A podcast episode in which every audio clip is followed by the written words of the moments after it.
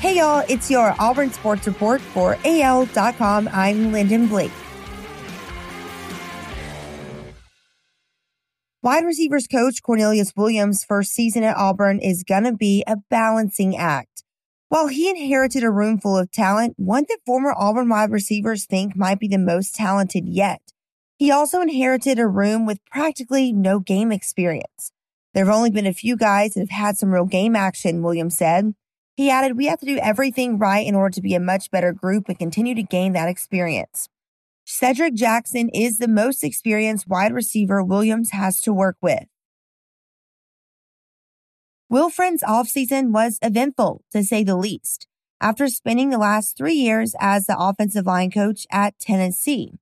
Friend was courted to the same position at South Carolina as part of first year head coach Shane Beamer's staff on December 27th a little more than a week after the Vol season came to an end.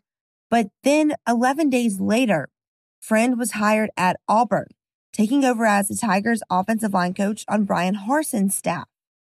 Friend says Auburn is like coming home. He added he has much respect for the state of Alabama for football, for how important football is in the state. He said, It's home for me.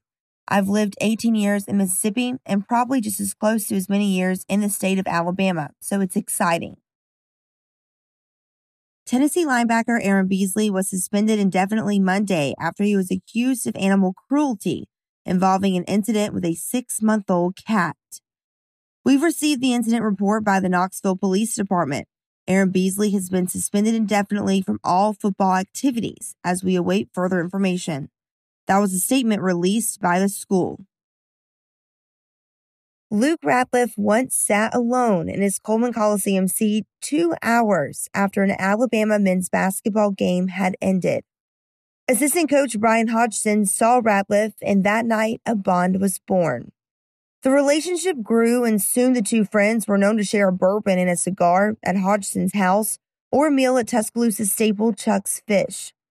Ratliff, who was 23, died Friday evening after contracting COVID 19, his mother confirmed to the New York Times. The Bama assistant coach knew he had to do something to help Ratliff's family, so he made a GoFundMe page. And as of Monday evening, Hodgson's donation page had topped $51,000 for Ratliff's family. Among Monday's listed donors were football coach Nick Saban and his wife Terry, as well as athletics director Greg Byrne. The school could not confirm the names listed with those donations came from those individuals. That's your Auburn Sports Report for AL.com. I'm Lyndon Blake.